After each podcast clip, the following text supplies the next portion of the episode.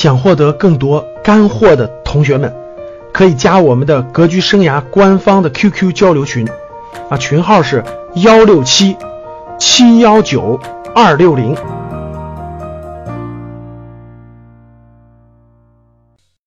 当你看到我所看到的世界，你将重新认识整个世界。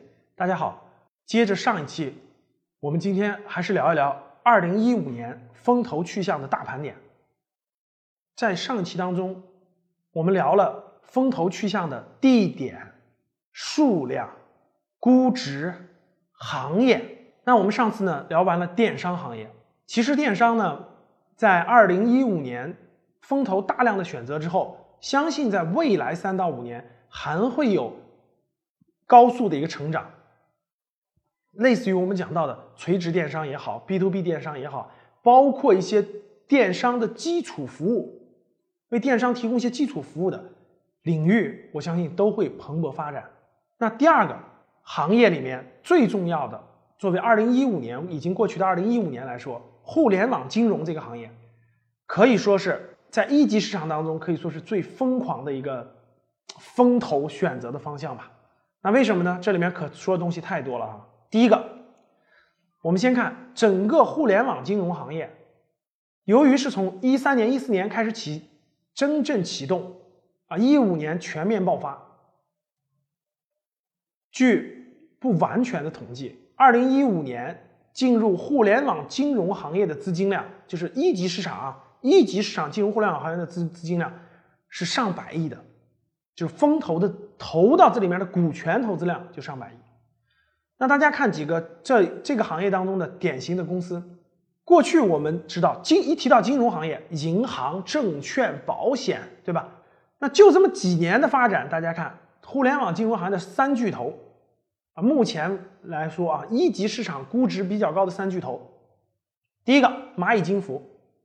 蚂蚁金服大家不用说了啊，这阿里巴巴旗下的整个金融服务全部划归其中，叫蚂蚁金服。预计将会在今年二零一六年啊登陆这个上海战略新兴板。那这个公司还没上市之前，在一级市场它的估值已经到多少了呢？已经到三千亿人民币了，就意味着现在它还没有上市，它的估值已经相当于一个浦发银行了，接近于民生招行了。大家可想而知它的估值高不高？为什么估值这么高？有前景呀！大家都用支付宝啊，大家都用余额宝啊，整个天猫、淘宝里的花呗，这些消费金融业务都是未来爆发有大量爆发潜力的，取代了很多银行业务。第二个发展非常迅猛的，我相信大家都知道，就是平安下面的陆金所。陆金所这家公司做什么业务的？大家知道，做 P to P 的。那 P to P 这个行业，在二零一五年可以说是。应该说是整个是风口浪尖哈，在整个二零一五年，P to P 行业有大量的公司跑路了，有大量的公司倒闭了，有很多公司转型了，等等等等。但是陆金所一直是作为它的龙头啊，发展的非常稳健。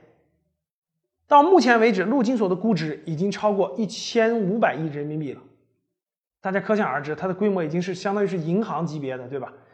那为什么陆金所发展的非常好呢？我觉得有两点，第一个就是平安是它的大股东，中国平安，中国平安作为陆金所的大股东，在各个方面给了他很多的支持和帮助，比如说风控，P to P 最大的风险就是风控。那中国平安作为这么多年的啊二十多年的保险公司。啊，它有大量的这种非常经验丰富的这种风控的经验。那整个平安集团下面有平安银行，对吧？有平安保险，有平安担保等等等等，他们的金融的这种风控经验是非常非常丰富的。所以在这方面给了陆金所一个非常好的背书。第二就是平安有自己的担保业务，它可以通过平安的集团下面的担保，平安担保为陆金所的很多产品做担保，做各种各样的服务。所以总体来说，陆金所走的比较稳健。到目前为止。是国内 P to P 行业的这个这个应该说是领跑者吧，龙头企业，目前的估值也非常的高。第三个就是大家知道是三马合作的对吧？马云、马化腾、马明哲三家机构：阿里巴巴、腾讯、平安合作的众安保险，就通过网络的形式在线保险。目前的估值已经超过六百亿人民币了。所以大家看，互联网金融领域的巨头，其实在这么快的速度当中都已经产生。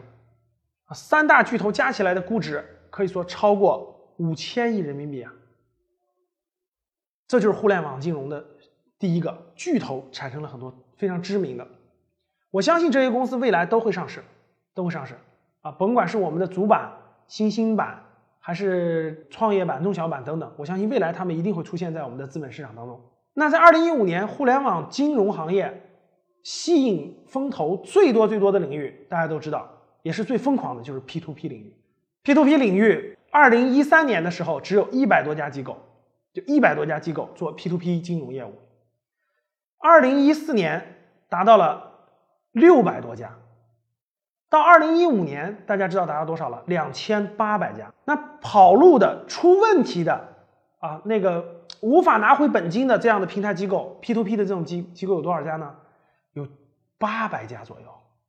大家想想这个比例哈，两千八百家里面有八百家出问题的，不一定都是跑路的，各种各样出问题的，这个比例都快接近四分之一要多了。所以说，在二零一五年十二月份的时候，临近元旦的时候，临近年底的时候啊，证监会出了整个 P to P 行业的十二条禁令，就禁止做 P to P 的公司做哪些事情。啊，比如说自融，比如说做资金池等等等等，十二条禁令。那我们今天呢，不是详细的讲 P to P 行业，我们就不展开了。所以大家知道，在二零一五年，互联网金融领域 P to P 可以说是一个爆炸性增长的年份，带来了太多的疯狂，带来太多的这种，因为有大量的 P to P 公司，大家知道，创业的人很多都是八零后，没有任何传统金融行业的经验，特别是这种风险把控的经验。所以出了大量的问题，比如说大家知道的易租宝，等等等等，啊，可以卷进去的资金可以说是上百亿、几百亿啊。在二零一六年，互联网金融领域的 P to P，国家将会下更大的力度做监管，啊，十二条禁令将会发挥更多的作用。这个领域当中，陆陆续续会淘汰掉很多很多很多的企业，最后到底剩多少家，其实我们也不知道。但相信这个领域最后剩下的可能五十家，可能一百家，相信。陆陆续续会走向这个这个正规化化道路的发展，P to P 领域未来肯定会有巨头产生，类似于陆金所这样。那是互联网金融，那互联网金融还有很多其他衍生出来的，比如说众筹，比如说第三方财富管理机构，这都是二零一五年风投所选择的方向。这里可以给大家举个例子。那我们在风险投资领域有一个公司是非常知名的，也是第一梯队非常有名的，叫红杉资本。那红杉的在二零一五年最有特色的风投的策略，就是一条，整个业界都可以看得出来，就是红杉集中了它的很多资金，重点投互联网金融领域里面的创业项目。所以基本上这个领域当中有两个创业项目，有一个就是红杉投的。那红杉的思路是什么呢？集中投资。既然我是投一级市场的，我就选择一个未来一定会爆发的行业，类似于比如说互联网金融这样的，我看准它了，我这个行业只要有项目产生，只要我觉得不错，我就投。所以基本上这个行业里头百分之五十的公司都是红杉，都是股东。那红杉的思路其实也很清晰，这里面只要成一家最大的，类似于这样最大的，其实它所有的投入全回来了。所以这种策略是非常非常厉害的一种投资策略，叫做集中。资本投资一个行业的多个项目，最后只要成一到两个，它的回报率就是可以说是上百亿的。其实它可能投出去的资金可能才就十个亿到二十个亿，所以大家想想，这就是资本家的眼光啊，非常独到，非常这种凶狠，非常厉害的手段方法。所以我相信红杉在未来五到十年内，通过互联网金融这个行业所获得的收获将会是惊人的。啊，我们过去推荐的，比如说深圳的金斧子也好，北京的融三六零、九幺金融，很多企业都有红杉的背景，包括诺亚财富下面的财富派等等等等。好，这就是互联网金融。二零一六年，相信它一样是社会的热点，一样会成为风投在一级市场所选择的重点行业之一。好，这就是我们盘点的风投所选择的互联网金融这个行业。第三个大行业，我们盘点一下，就是出行。风投对出行行业的投入，可以说在二零一五年达到了一个爆发的状态。出行这个领域，第一个，打车和专车。打车，过去大家知道，在最火的时候哈，这最多这个打车软件的时候，只有上百家打车使用软件。经过二零一四年、二零一五年的洗牌，重新洗牌、重新发展，啊，最大的两家，一个滴滴，一个快滴，合并了，啊，滴滴出行成为了这个领域当中非常大的一个巨头，啊，快滴团队整个变现六亿美金推出，这个故事我们有一期栏目会专门讲解。在整个打车软里头，合并为滴滴，成为了龙头。那在专车领域里头，还有很多的竞争对手，比如神州专车，对吧？神州租车的神州专车、首汽专车等等，很多这样的公司在二零一五年都拿到了大额的 B 轮、C 轮的投资，行业龙头寡头已经产生。啊，这就是出行行业。未来可以说，在这个领域再想成为龙头太难了。这就是二零一五年的历史，二零一五年一级市场的故事。所以说，整个这个这个细分领域，移动互联网带来的变革，整个在一级市场大家已经看得到了啊。未来我相信这些公司都会上市，上二级市场。第二个出行领域就是二手车，啊我相信大家在这个二零一五年电梯里，大家在写字楼里或者在回家的社区的电梯里。看到的最多的广告是什么？大家想想，我相信大家有印象，就是二手车的这个广告，什么瓜子二手车啦，优信二手车了，对吧？请了一堆明星，我记得有田亮的，有很多明星的代言，然后在这个这个这个各种各样的二手车。那二手车这个领域呢，大家想，其实早就有，过去我们买二手车呢，都是去汽车市场。大型的汽车市场旁边都有一个二手车交易市场，对吧？我们过去去选，啊，现在的二手车呢，直接可以通过二手车的平台交易，啊，比如说张三有一辆车，什么情况？什么情况？哎，李四想买，直接通过这个平台可以做对接了。那整个二零一五年二手车市场几个龙头企业都拿到了大额的 B 轮或 C 轮的投资，也砸了大量的广告，大家可以看到了，砸了大量的广告。未来这就是。二零一五年，在这个行业给这个细分领域定局了。未来二手车的平台主要出自于今年拿到投资这几家企业。二手车，那出行行业还有一个细分，在今年是非常非常的这个这个是热点哈，就是汽车后服务市场。这个是非常有意思的啊，因为在二零一五年一级市场的行业当中啊，风投的死亡率。啊，很多这个风投机构啊坐在一块开会商量，那咱们二零一五年哪些行业投的成功率高，哪些行业投的失失败率高呢？最后很多企业都说，二零一五年投的失败率最高的一个领域就是汽，就是整个这个出行行业，失败率是最高的。二零一五年，那失败率最高里头有一大块是汽车后服务市场，因为中国现在汽车的保有量大家知道是非常非常惊人的，大概两亿部，两亿部汽车在马路上跑。天天在车上跑哈，围绕这个汽车有很多很多的需求，比如说洗车啊，我们的车一般大概有的人是一个月洗一次，对吧？有的人两个两周洗一次，有的人一周洗一次。比如说汽车的保养啊，保养大家知道，汽车一年要去换个滤芯啊，换个这个机油啊，倒点这个玻璃清洗液呀，对吧？做一个检查呀，胎压呀这些，过去都是去哪儿的？过去都去 4S 店。那在二零一五年，大家可以看到。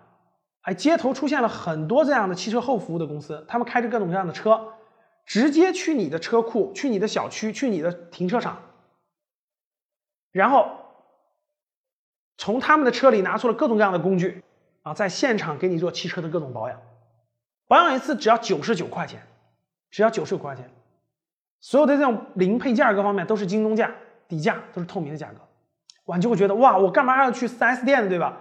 我可以看着他去保养。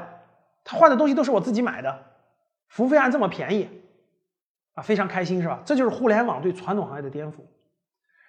在二零一五年呢，汽车后服务市场拿到，据我查阅的资料，拿到 A 轮以上投资的企业不少于五十家，真的是不少于五十家，数量非常惊人。但是，啊，失败率也是非常高的。当年失败的公司就非常非常的多。为什么呢？因为汽车的保养不是一个高频服务，它是一个低频服务。啊，大家知道，一个车基本上跑够五千公里或一万公里才保养一次。汽车清洗也没有那么那么频繁，它不像送外卖，饿了么我经常我上班我经常叫外卖，它不像打车，我频率非常之高。所以在二零一五年。这个有两个行业风投行业评论是死亡率最高的，第一个就是出行里面的汽车后服务市场，第二就是 O to O，就是 O to O 的服务，这两个领域被评为了二零一五年风投这个这个失败率最高的细分领域。我们这又盘点了一下失败率最高的领域哈，正好讲出行就讲到这儿，所以大家看，在二零一五年出行领域绝对是个。风投的热门领域，大家投了很多钱，大家投了很多的时间精力，那最后呢是死亡率最高的一个，但不代表里头汽车后服务市场没有空间了，其实有非常非常大的空间，啊，两亿部汽车，啊，每年的这个这个这个保养量、清洗量、维修量，给这个车做美容的这个量啊是非常惊人的。我相信未来这个行业还会出现这个领域当中比较发展的比较好的公司，成为这个行业的龙头。去切掉 4S 店的市场，我相信是可以的。这是我们对出行的点评。整个行业里面，2015年风投选的行业当中，除了电商、互联网金融、出行，那还有没有别的行业是这个风口的呢？当然有，只不过他们不像刚才我给大家盘点的那三家，那个那个这么有故事罢了。2015年风投选的风口里头还有在线旅游，啊，在线旅游的这个。有几十家企业拿到了 A 轮以上的风险投资，这里面不乏大的，比如说万达投了六十个亿人民币所投入的同城旅游啊，我们二零现在是二零一六年一月份，我们和同城还一起搞活动，去这个做在线旅游相关的活动。未来我想做一期节目，专门给大家讲解整个在线旅游的细分领域，这里就不展开了。那第二个就是在线医疗，啊，远程医疗在二零二零一五年也是一个风口，也是风投所重点关注的风口，啊，类似于春雨医生啊、华康啊等等，都拿到了上亿元的 B 轮或者 C 轮的投资。文化娱乐也可以算作是二零一五年的一个热点，因为大家知道，二零一五年中国的电影票房超过了四百亿人民币，紧追美国了已经，啊，整个随便上一部大片是吧？所谓的小片。可能是个烂片，这个票票房收入都超过十亿人民币，真是这个钱太多，人民大众的好的节目太少，逼出了这样的大片，是吧？像文化娱乐，类似于手游，类似于演出，类似于这个，比如说爱奇艺这样的在线的娱乐，都是二零一五年的热点。所以大家看。我们盘点了一下风投所选择的行业，其实都是未来五到十年的新兴行业，都是有巨大的机会的。无论你的求职，年轻人求职，无论是投资，无论是创业，其实这些行业都是好行业。好，我们再来看看金额。过去的风险投资行业，如果能出现一一个一亿以亿为单位的某轮投资啊，某个企业，比如说 C 轮、D 轮。投资一个亿，这就是一进很大额、很大额的这个风投了，一级市场的风投了。但是大家可以看一看，在二零一五年，多笔就是单笔投资啊，融资超过十亿美金的就出现了很多笔。比如说我刚才讲的万达投同城，比如说有一笔是海航投的住百家的，一笔就是五亿美金啊。所以在二零一五年，这种比例的超过十亿美金的就出现过多笔，还不是一笔，就是一一个投资。估值整个在二零一五年估值超过十亿美金的六十家企业当中的平均单笔投入，就平均单笔 B 轮或 C 轮的投入就达到了四亿美金。哦，大家可以想象一下，在一两年以前啊，中国的一级市场动用一个亿的资金都是很大规模、很大规模的。到了二零一五年，中国的一级市场上动用单笔就要几亿美金啊！大家看看，就是二十多亿人民币作为一笔投资。比如我特别看好你这公司，我直接就给你投一笔，就是二十多亿人民币。大家可以看得出来啊，中国这个民间财团啊，真是钱多啊，真是钱多，不差钱，说明一级市场怎么样，也不差钱。其实大家想想，二十五亿人民币在二级市场都可以控股一个上市公司了。对吧？在 A 级市场上就有大量的这样的资金，所以对于资金金额来说，整个一级市场二零一五年是不缺钱的。我相信在我们现在的二零一六年，同样不会缺钱，而且这个金额还会还会再创新高。好，这是金额。那还有一点非常有意思的，就是整个一级市场当中，类似于这样互联网的这些高速成长的公司。他们拿到了大额的投资，对吧？一级市场的这个投资方里头，大的机构投资方除了有很多的基金，除了有很多高净值的个人以外，BAT 占到了整个一级市场的投资方的半壁江山。什么意思呢？百度、阿里、腾讯这三家都成立了独立的投资机构。啊，过去大家都知道，特别是腾讯。发现个好市场，发现个互联网新的方式就自己干，发现个方式就自己干。其实后来发现这是不明智的选择，别人都没法创业了，全是你自己干。第一，你不一定能干成，不一定能干得像创业团队干的那么好啊。所以后来整个 BAT 全转变了战略，很多事情不自己干了，干嘛？直接投资参股或者控股好的商业模式、好的公司布局。所以其实 BAT 成为了什么？成为了背后非常大的一级市场的投资方，也叫做投资基金持有人。举个例子，比如说好的公司，他们就会控股。最近大家知道阿里巴巴控收购了优酷土豆，阿里巴巴收购了饿了么，百度控股的爱奇艺，腾讯控股的一堆，太多了，对吧？什么微票啊，什么什么滴滴啊，特别特别多。所以，其实 BAT 成为了整个一级市场风投的这个这个大庄家，他们未来获得的收益也会非常非常可观。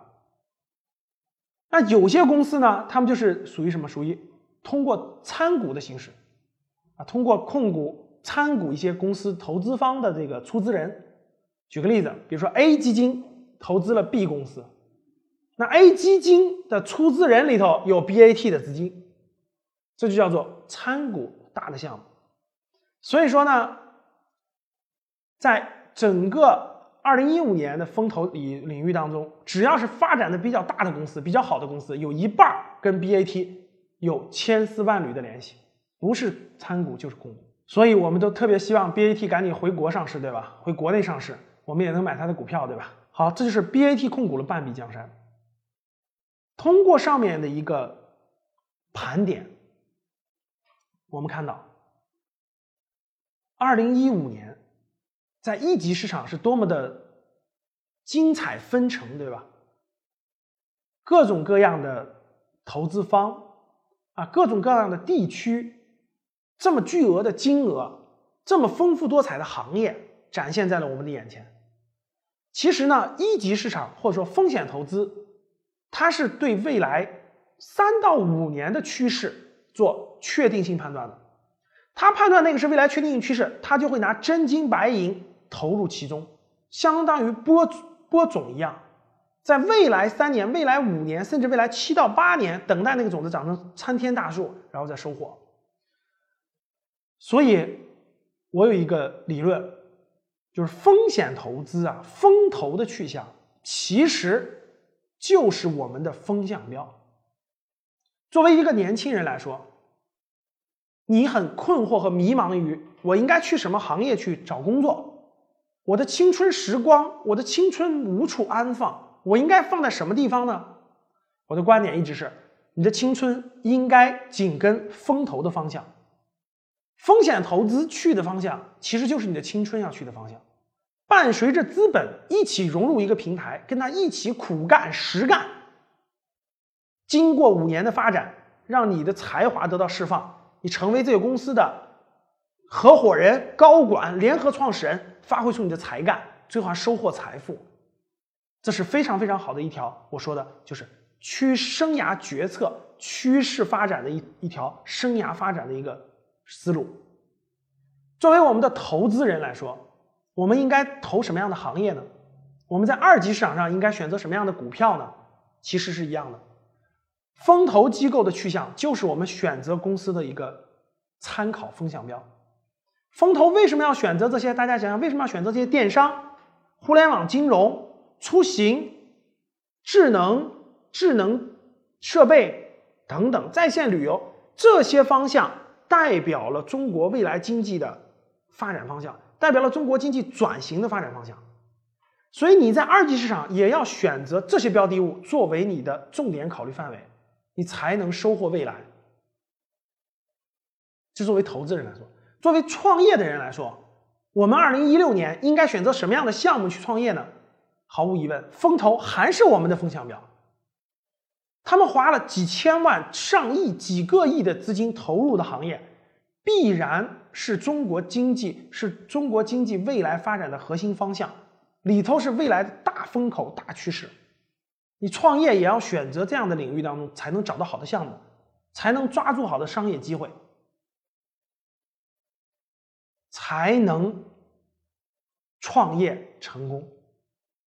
所以，风投的去向就是我们的风向标。对二零一五年的风投去向做大盘点的目的。就是为了指引我们二零一六年应该选择什么方向，应该选择写什么项目，应该到哪去。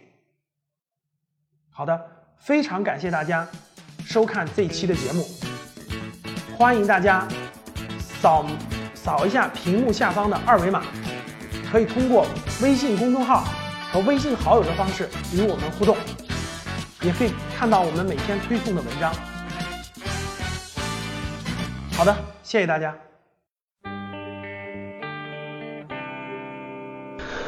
想获得更多干货的同学们，可以加我们的“格局生涯”官方的 QQ 交流群，啊，群号是幺六七七幺九二六零。我重复一下，想获得更多干货的同学们，可以加我们“格局生涯”学院官方的 QQ 交流群，群号是幺六七七幺九。二六零幺六七七幺九二六零，谢谢大家。